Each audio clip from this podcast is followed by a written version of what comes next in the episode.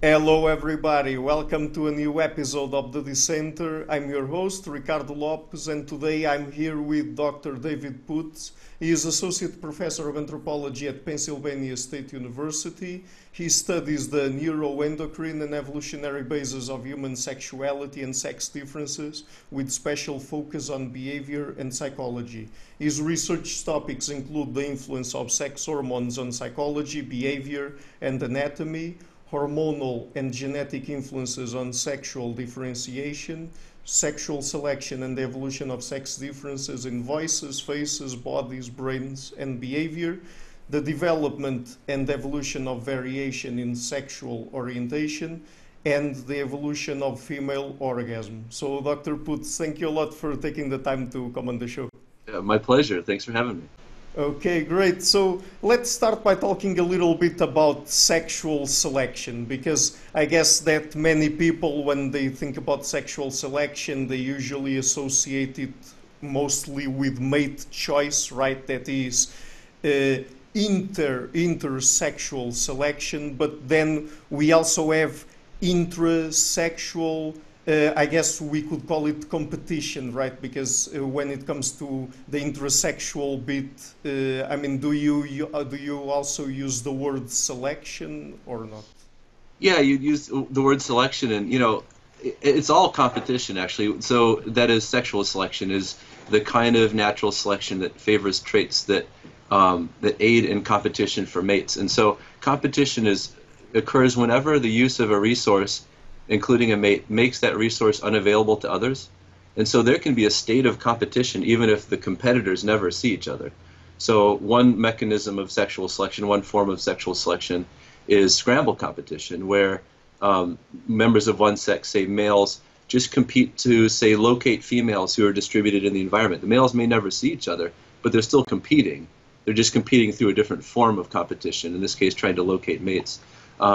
But yeah, there are multiple forms of mating competition, and one of them is attracting mates, and so that favors traits like sexual ornaments and displays, and that are useful in attracting mates. And then there's what's sometimes called contest competition, that can favor size, strength, aggression, weapons, threat displays, and that's the use of force or threat of force to exclude same-sex competitors from mating opportunities. But then there are other forms of mating competition as well, like the scramble competition that I just mentioned. So. Mm-hmm. Right. And when it comes to explaining the evolution of human sexual dimorphism, that is, how men and women are different at the level of several different traits, physical, psychological, etc., I mean, is it the case that there is one mechanism that is more important than the others? Like, for example, was it intrasexual or intersexual selection that had a bigger role to play in explaining the evolution of sexual dimorphism in humans? That is a really good question. I think that the relative strength of the different mechanisms of sexual selection certainly differ by sex. So the forms of mating competition that were most important to the evolution of women's phenotypes differs from men's. And yeah, mathematically, one mechanism must have been more important, but I don't know if we can really confidently say in males what was more important. I think that I think that mate choice and contest competition were probably both important. And some of the stuff that I've written that I think you've probably looked at, one of the points I wanted to make is that contest competition among males is probably a lot more important than the literature leading up to when I started thinking about this stuff indicated. That it's when I started reading the literature on human sexual selection as a graduate student, the message that I was getting mostly was it was all about women's mate preferences that shaped men's phenotypes, and I was just seeing different evidence that it looked like contest competition was more important than seemed to be indicated in the literature and the research that had been done. But both, I think, were probably quite important, and I think mate choice might be more important in men's evolution than it is in most primate species. And then for women, it really looks like sexual selection among women too. That, in other words, mating competition among women has shaped their their secondary sex traits like body fat distribution, really seems like a sexual ornament, and so that probably mate choice would be more relevant there than something like contest, so. Mm-hmm. Could it depend on the trait, on the specific traits that we're talking about? Because maybe it was the case that some traits were more influenced by one type of selection or the other. I think so. I think it'll depend on the trait. To give you one example, there's another form of mating competition called sperm competition, where if more than one male mates with the same female during the same cycle, then that selects for things like the production of lots of sperm and large ejaculates and that sort of thing. So across primate species where there's a lot of sperm competition, males tend to have large testes and produce, faster moving sperm, for example. And so there's a trait where really the only kind of sexual selection that could play a role is sperm competition. The level of sperm competition can be limited by how successfully males are able to exclude their competitors, physically or by force or threat of force. But it's going to depend, on the trait. But then you can sort of make some generalities and think about, well, across all male traits, what do they look well designed for? Do they look better? Do males seem to show an evolutionary history of design by female choice? Do they have lots of sort of extravagant ornaments that seem like they function in attracting females, or do males' traits look more like they were designed by contest competition to either directly win in fights or to threaten their same-sex competitors? And so that's, when I started looking at those traits, I started with voice, actually, and I, wanted to test, okay, the hypothesis was a deep male voice should attract females, but maybe it also intimidates competitors, and it turns out that the effect, depending on how you measure it, the effect of the same change in voice pitch is many times more effective at making a guy seem scary to other males than it is at attracting females. And then you look at other traits, you see the same kind of thing. It's quite variable whether women prefer beards. On average, maybe it detracts, but a beard always makes a guy look older and more masculine, more dominant. You look at differences, body size and musculature. Across species, females are usually bigger than males, right? Across animal species, most animals are insects, but across animal species, females tend to be larger because, if you're bigger, you can produce more eggs, bigger eggs, just basically, fecundity selection. And males really only evolve large body size when they compete physically for mating opportunities. Then you get large male gorillas, male elephant seals, that sort of thing. And so, human males are, their fat-free mass is 40% bigger than females, and they have 60% more muscle mass. So, they look like a species where there's been some non-trivial contest competition over our evolution. Mm-hmm. So you've referred to voices and faces, and you've already alluded a little bit to the fact that attractiveness in humans is kind of a multimodal, right? That is, people pay attention to several different kinds of traits. So apart from voices and faces, in your work, what are the kinds of physical traits that you paid most attention to, and what could you tell us about them? You mean in terms of mate choice? Yes. Yeah, well, I guess I've sort of picked, there's a huge literature, and some of my work has been on the face, and it makes sense to look at the face because it's highly socially salient. We get a lot of information about, there are a lot of features in the face, so you could get information about things like developmental stability. Of course, we also communicate through our faces, so there's a lot of expressive. So it makes sense to pay attention to that. Many, many, many researchers have. So I haven't focused on that, partly because it just seemed like how much more was there to do. But we've done some work there. I've used the voice as sort of a model trait for studying human sexual selection because at the time when I started working on it, there really wasn't a lot done. It's also incredibly salient socially. We're, a vocal and verbal species, and so there's a lot of information communicated there.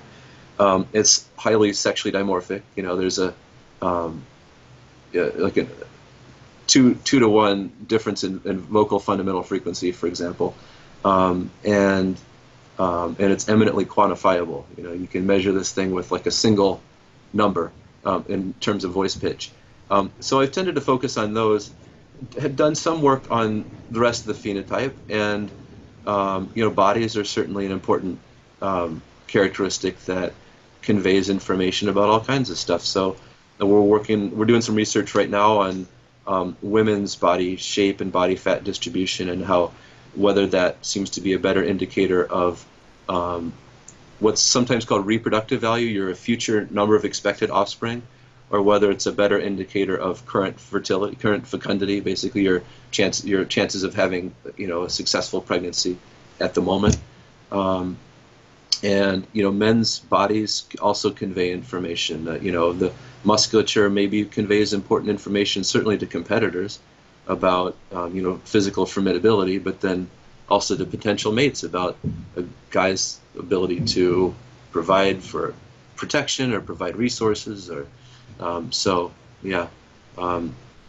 So, I mean, can we talk about masculine and feminine faces and voices and even bodies in general?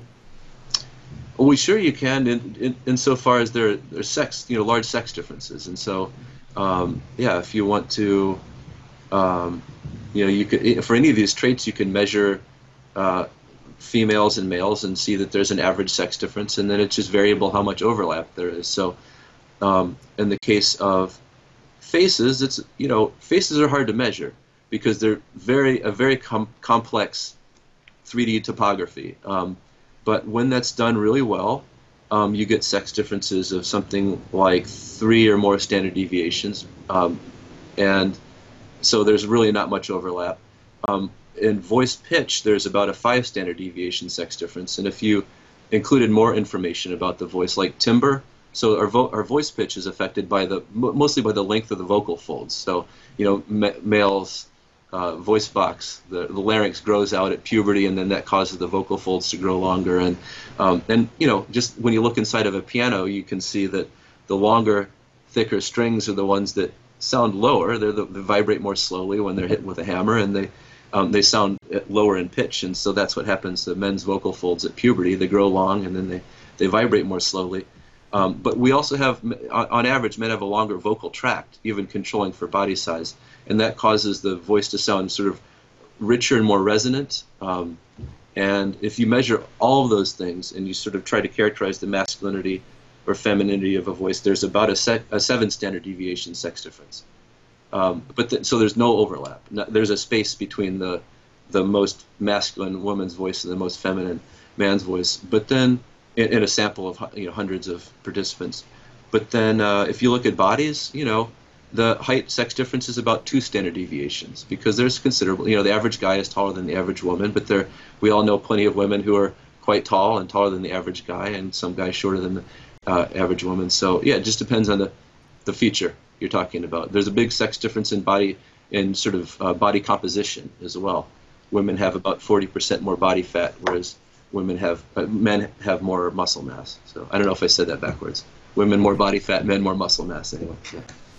Yeah, sure. And when it comes to the brain, isn't it a bit more complicated to talk about a typical female or male brain, at least in the human species? Because as far as I know, there's been a lot of controversy when it comes to that kind of issue.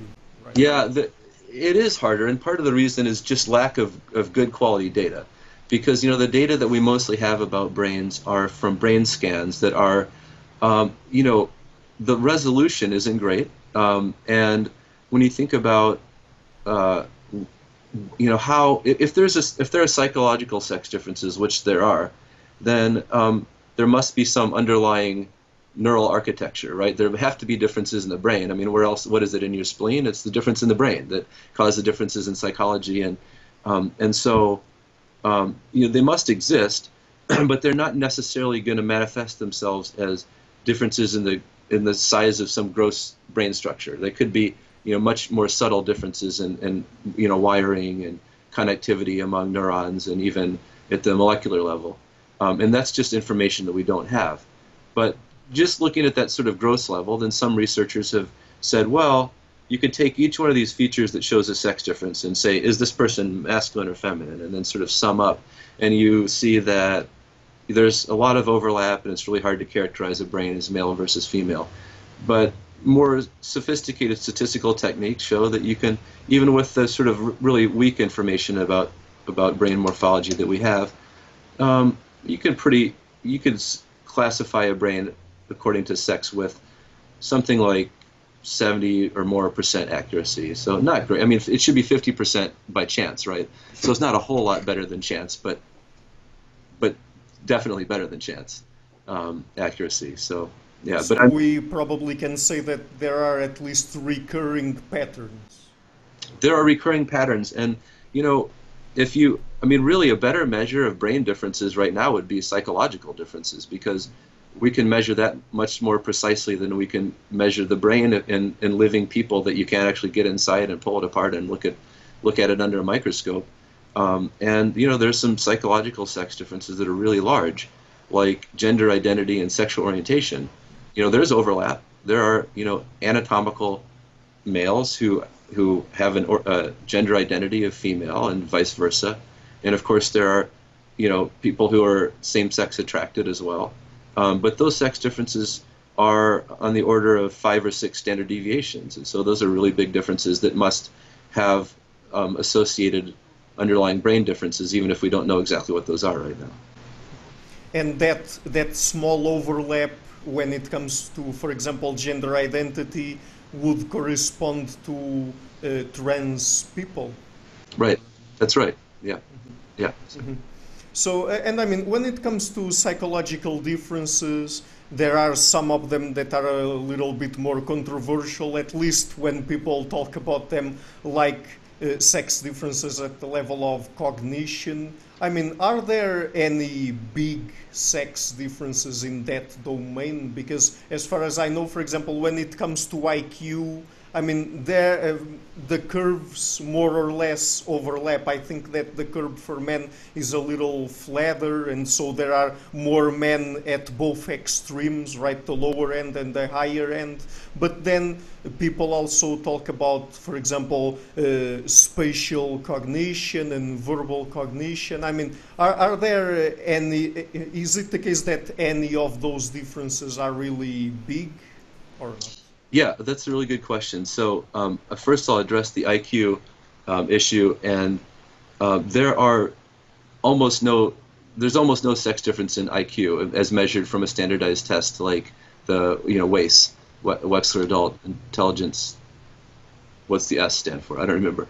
But anyway, but yeah, when you use standardized tests to measure intelligence, there's almost no sex difference. But that's by design, because there are some cognitive, tests that show a male bias, and there's some that show a female advantage, and intelligence tests are deliberately composed of roughly equal proportions so that there's no average sex difference, even though there may be a difference in variance, that males across species tend to have higher variance in traits for whatever reasons, and that's an issue of theoretical debate.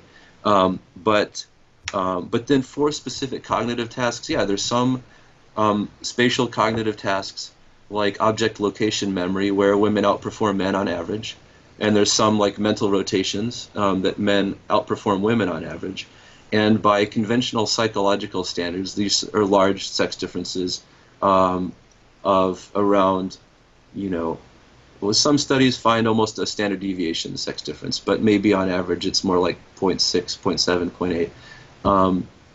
But it's also important to note that even what's considered a large sex difference by conventional standards, like a sex difference of a whole standard deviation, if you looked at the Bell distributions of males and females, you'd see that they're almost perfectly overlapping. That there's a difference in means, and you can see that there are two different, you know, Bells, but they're so overlapping. And so those are the biggest cognitive sex differences, or ones that still show a lot of overlap. And then, you know, for most psychological traits, if you measure them precisely enough with a big enough sample, you'll find a sex difference. But that doesn't mean it's a big sex difference. And really, when you think about it, we're the same species. that have almost all the same DNA and are adapted to the same environment largely. And so, you know, that's a point that I like to make with my class every semester, that I start talking about the evolution of sex differences, and I stop and I say, I'm worried I'm giving you the wrong impression, that, you know, that I'm giving you this men are from Mars and women are from Venus idea. And really, I'm pretty sure that we're all from Earth, and that, you know, that really males and females are very similar on most psychological domains. But the interesting thing is that we can use evolutionary theory, especially sexual selection theory, to make predictions about where there will be sex differences, where the sex differences in psychology and cognition will be largest, and even, you know, the direction and sometimes the magnitude of those sex differences. So, I don't want to give the impression that males and females are different species, but there are some cognitive and other psychological sex differences, and those are explicable by using evolutionary theory. And you know, if you look at those, it makes us look like another animal. You know, we're animals, and we look like our closest relatives in many domains. Mm-hmm. So let me ask you now, is it the case that we can learn a little bit more about sex differences by studying some types of intersex conditions? Like, for example, there are cases where people, I think that we can call them abnormalities, right? Developmental abnormalities, like, for example, the case of congenital adrenal hyperplasia, complete androgen insensitivity syndrome, and others, where many times people exhibit some sort of intersex condition. And I mean, because that is developmental and that happens many times because people are exposed to certain types of hormones during their prenatal life, or sometimes even they have some chromosomal abnormalities, both sexual or autosomal. I mean, there are many different types of conditions, but can we learn more about sex differences by studying those issues? Absolutely, yeah. So, you know, in experimental animals like rats or mice, you can just, when male rat pups are born, castrate them, and then you can see what's the effect of having no further testosterone on a male's, you know, brain and psychological development. Or you can take female rat pups and treat them with testosterone and see what the effect on their behavior and brain is. And, you know, every time that's been done in mammals, if you manipulate, say, testosterone, that affects behavior. And, you know, in most cases, we know the associated brain effects, some of them. But of course, you can't do an experiment like that in humans. So what we're forced to rely on are we like other mammals?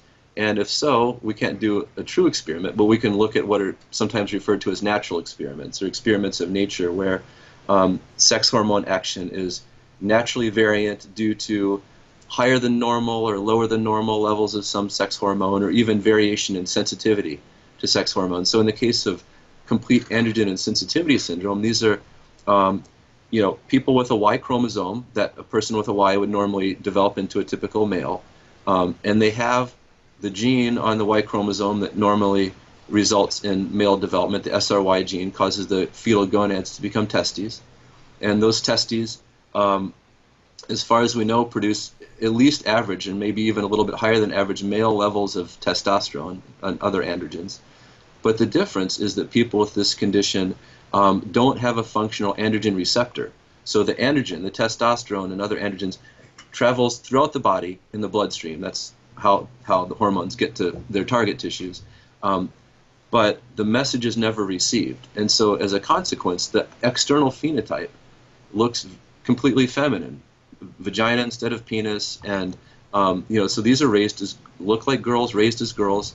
And then we can look at what's the effect on the brain, you know, later on and in childhood and in adulthood, is psychology. This is a person born with testes with high testosterone levels, but no message of androgen, no testosterone message. And the answer is, and by the way, once they're conditioned, you know, maybe they don't go through puberty, they don't start to menstruate, and so their mom, you know, this is a girl's mom, takes her in to the doctor, and finally they do some tests. Oh, okay, you've got this condition, complete androgen insensitivity syndrome. So you're not going to be able to have kids, you don't have ovaries, we should probably do surgery to remove the testes because they could become cancerous. And you know, but anyway, and then get on hormone replacement to have breast development, that sort of thing. But then we could look at, okay, well, what's the effect of not receiving any androgen message on psychology? And the answer is that, you know, as far as we know, women with complete androgen insensitivity are completely feminine in their psychology. If, you know, some studies have found more feminine than their unaffected female relatives, perhaps because, you know, women typically produce androgen from their ovaries and their adrenal glands, and they receive that message because they have functional androgen receptors. The only problem with this experiment of nature is that it's hard to attribute the effect on psychology to not getting a message, an androgen message in the brain, or how much of it is because they look and are raised as females, and so it could be a social effect. That if you look like a girl and you're raised as a girl, maybe that's why psychologically they're feminine. And so maybe a better experiment of nature is the other one you mentioned, congenital adrenal hyperplasia, where this is a condition where an enzyme is missing that normally produces cortisol, which is a hormone that's produced in the adrenal glands. They're glands that sit on top of the kidneys. And cortisol is important in a stress response. And there's a missing enzyme that causes all the precursor that would normally be converted into cortisol to be shunted down the androgen pathway. So basically you have girls that have an otherwise normal prenatal development, but their androgen levels prenatally and then early postnatally are elevated because their adrenal glands are producing high levels of androgen. And so then these are girls, look like girls, raised as girls, in some cases more intersex. It depends on the severity of the condition, whether they're more virilized or masculinized at birth. But typically raised as girls, and then you could say, what's the effect of elevated early androgens on psychology? And the answer is that, you know, girls with congenital adrenal hyperplasia look masculinized, intermediate, and in most cases a little bit more like their unaffected male relatives than their unaffected female relatives, and gender stereotypical behaviors like toy preferences and levels of physical aggression and that sort of thing, and also, you know, gender-typed behavior, gender identity, and sexual orientation also tend to be masculinized in those groups. So, and spatial cognition, they tend to be better at male-biased spatial tasks and worse at female, as far as we know. So that's a pretty good experiment of nature, but there are others that we could talk about as well. But yeah, that's in humans you have to rely on the sort of natural variation, because doing an experiment like you could do in a lab animal just wouldn't be ethical. You wouldn't want to do that. So. Yes, and then, as you've alluded to, there are many different types of factors going around there, and so, for example, it's also very hard to completely exclude at least some socio-cultural factors, particularly when maybe talking about the case of complete androgen insensitivity syndrome, where the person looks like the sex that then she identifies with.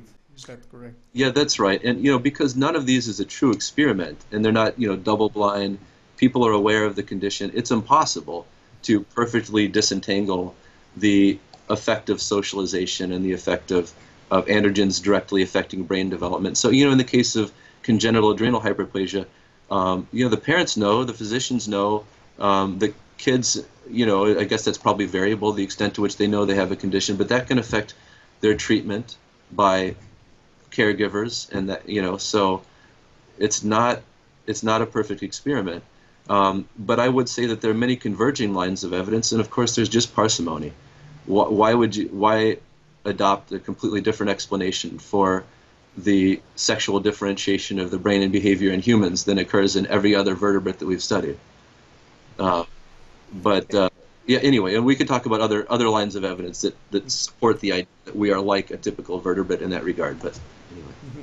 Yes, and maybe let's get into that question, if you could give us some more lines of evidence, and if you think that those lines of evidence exclude the hypothesis that the major sex differences that we find between men and women can be pure socio-cultural constructs? Okay, I'll tell. I think probably the strongest evidence are there are a handful of cases of males with normal prenatal male development, in terms of hormone signaling anyway, being raised as girls for one reason or another. And the two reasons are, there are a couple of cases of penile ablation where there was a circumcision accident that destroyed the penis. And this happened decades ago, and at the time there was this idea of sort of gender equipotentiality, that it just matters how you're raised. And so if you raise a kid as a boy, it becomes a well-adjusted boy and man, and if you raise a kid as a girl, then girl. That was the thinking. And so at the time when a circumcision accident occurred, we can't really do a very good job of reconstructing a functioning penis, but we can do a better job making a vagina. So how about you have a daughter? And that's happened a couple times. And then also there's some cases of a condition called cloacal extrophy, which is an abdominal malformation, where again the decision was made to try to construct a vagina and raise the kid as a girl. And the best known of the penile ablation cases was the famous John Joan case of a boy, then subsequently raised as a girl until he eventually rebelled against that in the sort of 13, 14 years old, and said, "I'm not a girl." And then the parents said, "Okay," in consultation with a psychiatrist and an endocrinologist. Then they let the kid know, and he transitioned back to being a male, and David Reimer.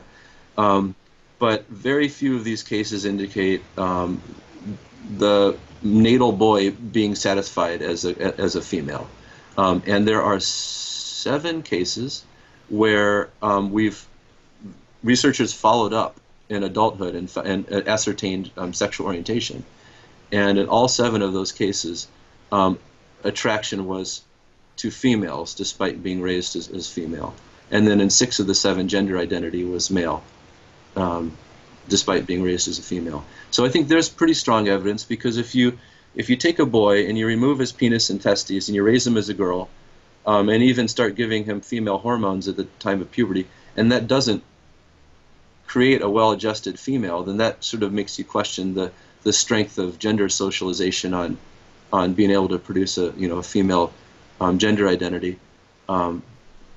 Right. But so I think that's some of the strongest evidence that we have. But again, it's still not, I mean, people know, parents know, physicians know, so it's not a perfect experiment. Anyway, sorry, go ahead. Yeah, no problem.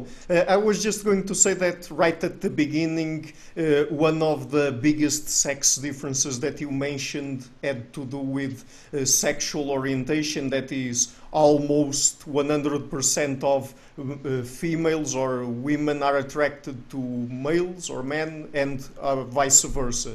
So, but do we already know enough about the biological foundations of sexual orientation or not? So first I want to say that I wouldn't say that it's almost 100%, but so something like 3 or 4% of men are exclusively or primarily attracted to other men, and something like 1 or 2% of women are exclusively or primarily attracted to other women. But then, of course, there's a gradation from completely heterosexual to completely homosexual in your orientation, and so it may be more like.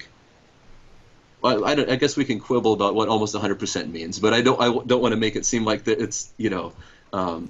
Yeah, I understand what you're saying. Yeah, but then in answer to your question,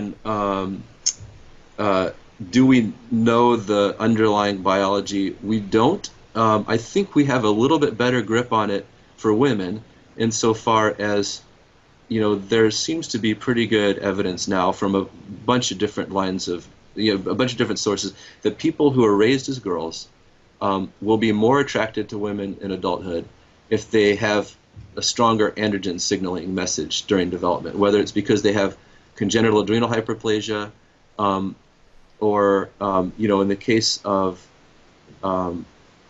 of gender reassignment at birth, it's because they had a male typical hormonal regime during development, prenatal development, and maybe even some early postnatal, and then they were reassigned. And so those people are completely male typical in their orientation. Almost, you know, almost all are attracted to women despite being raised as girls. And then the other extreme, you've got gonadal and chromosomal males that are girls and women because they have complete androgen insensitivity. And so there's zero androgen message there. And they're, you know, female typical in their orientation, prefer males. So I think that the evidence is pretty good for people raised as females, that it really what makes the biggest difference is how much androgen message you had early in development. But then for typical males, I don't think the evidence is very good that the difference between a gay man and a straight man has to do with some global difference in androgen signaling.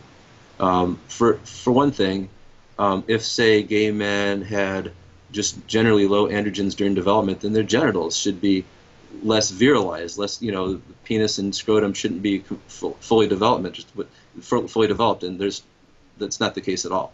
So, you know, there's other evidence that, say, there's, you know, about the fraternal birth order effect, that the more older brothers a guy has, the more likely he is to be gay, and there could be something going on there with moms being increasingly immunized against antigens, basically proteins produced by male fetuses that the mom doesn't produce herself, and that her body builds up an increasingly large immune reaction to these male antigens when she gives birth to more and more male, you know, more and more sons, and then that in some way affects the development of the brain development of later born sons, and that explains that effect explains maybe 20% of the cases of homosexuality in men. But yeah, I think we don't understand the development nearly as well in males as we do in females, and there's still a ton to be done. So, you know, I think we're just kind of chipping away. It varies, but yeah, we don't have a solid answer yet. Okay, so you referred to the birth order effect. Does that occur when a woman has a baby, a male baby, and then she has another one? I mean, as the number of male children increases, the probability of them having a little brother that is homosexual increases. Is that correct? It does. Yeah, I mean, that's something that's been established through many, many studies. Really, Ray Blanchard, who was at University of Toronto, was the person who really sort of brought that phenomenon to light. But it's been shown across many different samples many times that you know, having more older brothers increases a guy's odds of being gay himself. And a former postdoc of Ray's, Tony Bogart, showed in a more recent paper that some evidence for their earlier hypothesis that it really is sort of an immune response, that basically males produce more of, or only males produce some proteins that females don't. And if there's a protein that you don't make that's inside your body, your immune system will recognize that as foreign and start to mount an immune response. You build up antibodies to it. And at childbirth is a place where moms could get exposed to these male-specific proteins, these male-specific antigens, because, you know, there's a lot of bleeding, the tearing on the mom, and there's a mixing of blood, and there's a chance for exposure. And so that's the idea, that that moms get exposed to male-specific antigens during childbirth. Their body builds up an immune response. The way that your body can kind of remember exposure is by having antibodies still, you know, hanging around, which is very functional from an immune perspective. If you're exposed to some protein, your body produces these antibodies so that it's ready to mount an immune response if you're exposed to the thing again. And so then, yeah, the more sons, the bigger the immune response, and in some way that could affect brain development. And you know, those researchers have done quite a bit of work to sort of try to pin down, you know, where in the brain these effects might be and what specific antigens, you know, we might be talking about. And you know, it's a beautiful hypothesis with some pretty decent supporting evidence, but again, it explains maybe 20% of the cases of homosexuality in males. And I think, if I remember right, having one older brother increases guys' odds of homosexuality by about 1/3 of the base rate, which is about 3%. So you go from 3% to 4% if you have one older brother, and from 4% to 5% chance if you have two older brothers, and so on. So you'd have to have, like, whatever, 48 older brothers to have a more than 50% chance of, and that's never happened before, but have more than a 50% chance of being gay. And is there already any good evolutionary account of that phenomenon? I mean, have people been proposing any hypotheses as to why that happens? I think probably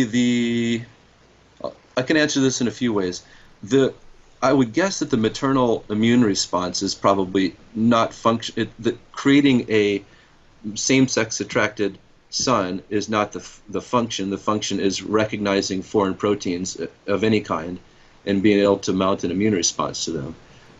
But there has been some theorizing about, you know, especially, so we know that sexual orientation is heritable. In other words, a substantial proportion of the variation among people and who they're attracted to is caused by genetic differences. And that number seems to get smaller over time as more precise studies are conducted. Now it seems like maybe about 30% of the variation in sexual orientation is due to genetic differences. That doesn't mean any of it has to do with socialization, and I think there's almost no evidence that plays much of a role. You know, the rest is environment, but it can be prenatal environment, like, say, hormonal signaling, for example. But it poses an interesting evolutionary question of if sexual orientation is partly heritable, that is, there are some genetic variants that increase somebody's probability of being attracted to members of their own sex, how do those alleles persist in populations? They should decrease reproductive success. They should, you know, sort of hinder their own passage into the next generation. And so there's been some theorizing about how that works. And, you know, one possibility is these genes could make some people same-sex attracted, but in other people they could increase their reproduction in some ways. So, in other words, a gene can have different effects in different bodies. That's one idea, and there's some evidence for that. Another one is that that male homosexuality can create a phenotype that makes a male something like a helper at the nest, which is what you see in some species where a reproductively mature individual, this happens in some birds like Florida scrub jays and white-fronted bee-eaters in sub-Saharan Africa, that a reproductively mature individual, instead of finding a mate, stays home and helps care for nestling, for siblings. And so that, you know, Paul Vasey and Doug Vanderlaan have done some testing in Samoa to see if androphilic, male-attracted males are more sort of solicitous of their nieces and nephews, and they found some support for that. So. I don't think it really, you know, to me a more functional trait would be, you know, asexuality or something. You know, if the function is helping at the nest, why have an orientation at all? Why be attracted to somebody? But anyway, it could help explain the persistence of alleles that would otherwise seemingly decrease one's reproduction. If you can sort of help those genes get passed on by not reproducing yourself, but by helping your relatives to reproduce, who also have those same alleles. Anyway, there's been plenty of work on that. I don't think anything that, you know, there's certainly no nail in the coffin, you know, evidence. It's sort of quite up. Mm-hmm. Yes, and I think that another mystery that we have yet to solve has to do with the female orgasm, right? Because there are also several different hypotheses on the table. I guess that one of them has to do with maybe the female orgasm allowing for the sperm to be retained better. Mm-hmm. I mean, if the female just had sex with a male that she is very attracted to. And I guess that another hypothesis would be that female orgasm would be an indicator of the quality of the performance of that particular male. And I guess that there are also other hypotheses, right? Yeah, so... I mean, it's sort of we know that orgasm in women is not necessary for reproduction. And so, you know, then that's been sort of a, for several decades now, it's been changes, but it's been hotly debated from time to time. There'll be a new wave of studies, and but one hypothesis is that women's orgasm is sort of like men's nipples, that it's a non-functional byproduct of a trait in the opposite sex. So nipples are functional in female mammals to feed offspring, and in some mammal species, males develop nipples too, just because they share some development. And so the idea is that an orgasm in women might be a trait like that, where it's orgasm is functional in men but not in women, and women have it just because they share development. That's one hypothesis, but then there's other hypotheses having to do with orgasm increasing the probability of conception, even if it's not necessary for conception. And one piece of evidence that I find pretty compelling is there have been a couple of studies that have treated female participants with a hormone called oxytocin, which is a hormone that's released during sexual arousal, but especially at orgasm. And when women were treated with oxytocin, so what happens normally, and they were also, these are, women who are just game for any study, I guess, because they had a fluid the same viscosity as semen was deposited in the vagina, and normally that is taken up into the uterus, but that's not where conception takes place. Conception takes place in the oviducts normally, so an egg comes down from the ovary and the sperm meets it, and you have fertilization, or the sperm are waiting, and then, because they actually kind of embed themselves in the epithelium there for a while. And what this study found was that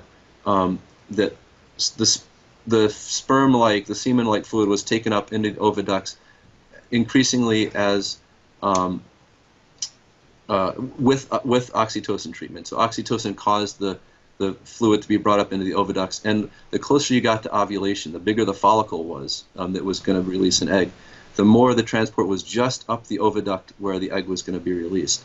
So the end result is a hormone that is released into the body at high levels after orgasm. When you treat women with that, it brings sperm toward the egg. And to me, you could say, well, that was a study, and that was, the dosage was super physiological, higher than normal, but it's still hard to explain why hormone released at orgasm causes sperm to be transported toward an egg if that's not its function in nature, and so that was a couple of studies have shown that, and in fact, one of them showed that the more ipsilateral transport there was, the more that the female reproductive tract transported the sperm-like fluid just up the oviduct where the egg was coming down, the higher the probability of pregnancy later in that woman. So in other words, her body seemed to be better at transporting sperm to the right place. That was, that's pretty strong evidence. But then there's another question of with whom, that if you're going to promote conception, it doesn't mean you should promote conception with everybody. And so then there's the hypothesis that orgasm sort of functions as a mate choice mechanism. And, that it's, and this happens in a lot of species, that females choose mates in a variety of different ways. I mean, they can solicit copulations, they can be more receptive to certain males, and they can continue to choose mates during copulation. In some species, if a female is copulating and the male is lower quality, she leaves without, where he's transferred fewer sperm, for example. So, orgasm could also function as a mate choice mechanism. And there's some evidence that women are more likely to have orgasms with males who are higher in quality, either as long-term mates or potentially as in terms of their genetic quality, which makes sense if you're a sexual species and half of all of your offspring's DNA comes from somebody else. It makes sense to be judicious about where those other genes are coming from. Right. And what about the multiple orgasm bit? Because, I mean, women are able to experience multiple orgasms, but men not so much, right. At least without pausing for a little bit. So, I mean, what about that? Well, yeah, so, what about it is a great question. I mean, we don't know the function of any aspect of female orgasm right now. You could speculate that a multiple orgasm could do something like create more efficient sperm transport, or you know, there's also the psychological aspect of orgasm, right? It feels really good, and it's hard to imagine that something that is so emotionally salient as orgasm is non-functional. You know, you'd think that it's going to affect subsequent behavior, if not just with the same mate, whether you're going to, you're interested in that person and to have sex again or for a long-term relationship. But another interesting thing about the fact that women have long, their orgasms last longer and they're more often multiple, is that it sort of goes against the grain of the hypothesis that it's just a byproduct of orgasm in men, because typically non-functional traits, including byproducts, are reduced evolutionarily, either you know, because they're costly. Traits typically have some cost that's compensated by some benefit. So if there's no benefit, then the costs cause them to be reduced in manifestation. Or just because any mutation that disrupts the expression of the trait isn't selected out, because it doesn't matter. And so I can give you an example of, like, you know, cave-dwelling species. Like, there are many species of fish that are, have no eyes. If they're deep-sea dwelling or they're cave-living, then they're close relatives. They live in the light, have eyes, but these species that are, say, cave-dwelling have lost their eyes because either eyes are costly to produce and there's no benefit if there's no light, or any mutation that arises that disrupts the development of an eye. Selection doesn't care, so that mutation is free to spread. And in the same way, you'd say, well, if women's orgasm is non-functional, then selection should make it vestigial. And it's less frequent, you know, like women are less likely to have an orgasm from sex, but that could be functional if the function is mate choice, you know. But the manifestation itself seems to be bigger, if anything, and that's hard to explain if it's a byproduct. Mm-hmm. Okay, so just one last question, Dr. Puts. Sure. What are the kinds of topics that that you are working on the most at the moment? Well, that's tough. I appreciate the question. So the research in my lab sort of is forks in two different directions that often overlap and intertwine, one is the sort of hormonal basis and also genetic, but mainly endocrine, you know, hormonal basis for human psychological traits and especially sex differences. So we're working on things like we're looking at a condition where people don't go through puberty on their own. Their hypothalamus doesn't tell the pituitary to tell the gonads to start producing sex hormones at puberty, and so we can look at what's the effect of that and then they get on hormone replacement therapy. But we can look at what's the effect of having this condition where sex hormones were low from late in gestation until the time of puberty on psychology. And then we can also look at things like what's the effect of hormone replacement therapy, and other studies looking at current hormone levels, like, say, how women's psychology changes across the ovulatory cycle with changes in estradiol and progesterone and that sort of thing. So that's one sort of prong of the research. And then the other one is the understanding the evolution of sex differences and mating-related traits. And so we're looking at things like, you know, we use voice as sort of a model trait for studying human sexual selection. So we're, say, one study is a big cross-cultural study to look at what's the effect of experimentally manipulating voice pitch on social perceptions across societies. So we've got, you know, more than 20 societies, and we can look at how consistent are those effects on social perceptions, and how do they differ across societies, and can we predict some of those differences using, you know, variation in cultural behaviors, cultural variables. And then another one is, why do we pay attention to traits like voice pitch? You know, why would we why would males defer to mates, resources, social status to a competitor with a deeper voice? What does it tell you? And so we're looking at things like, you know, markers of immune function or hormone levels or you know, anthropometric traits like strength, to see, you know, if voice pitch actually tells a person something useful about a potential mate or a competitor that, you know, that explains why we pay attention to that trait. So anyway, those are, but, you know, there are probably 30 different studies that we're working on, but that hopefully gives you a little flavor of the types of research anyway. So. Okay, great. Yeah. And where people can find your work?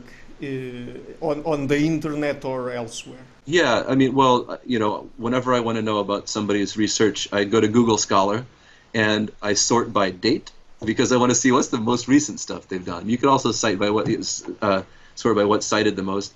But, you know, also my lab website. Okay, it's called the Behavioral Endocrinology and Evolution Lab, and it's Puts Lab, P-U-T-S Lab, one word, .la.psu.edu. And you could find information about what we're doing there. So, I will be leaving links to your work in the description box of the interview, Dr. Puts, and I mean, I really love your work, so that's the main reason why I invited you on the show, and maybe somewhere in the future we could have another conversation, so I don't know. That sounds great. Yeah, it's been really great talking to you too. Thank you very much. Hello everybody, thank you for watching this interview until the end. As you might have noticed, I've been doing regular interviews with academics and intellectuals from a variety of fields, so to keep the channel sustainable, I would really like to ask you to please visit my Patreon page and to consider making a pledge there. Any amount, even just $1, would already be a great help. Otherwise, and if you like what I'm doing, you can also support me via Subscribestar or PayPal. And please share the video, leave a like, and hit the subscription button. I would also like to give a huge thank you to my patrons and PayPal supporters, Karen Litska, Anne Blanchett, Perel Galarsson, Lau Guerrero, Chantel Gelinas, Francis Ford, Hans Frederick Sunda, Brian Rivera, Lucas Stafiniak, Sergio Condriano, Jana Henninen, Ricardo Vladimiro, Craig Healy, John Connors, Adam Castle, Vega Gidi, Olaf Alex, Jonathan Wiesel, David Diaz, Annie Ancata, Jacob Klinkby, Dr. Jerry Mueller, Herbert Gintis, Rutger Voss, and Bo Weingard, and also my three producers, Isar Webb, Rosie, and Jim Frank. Thank you for all.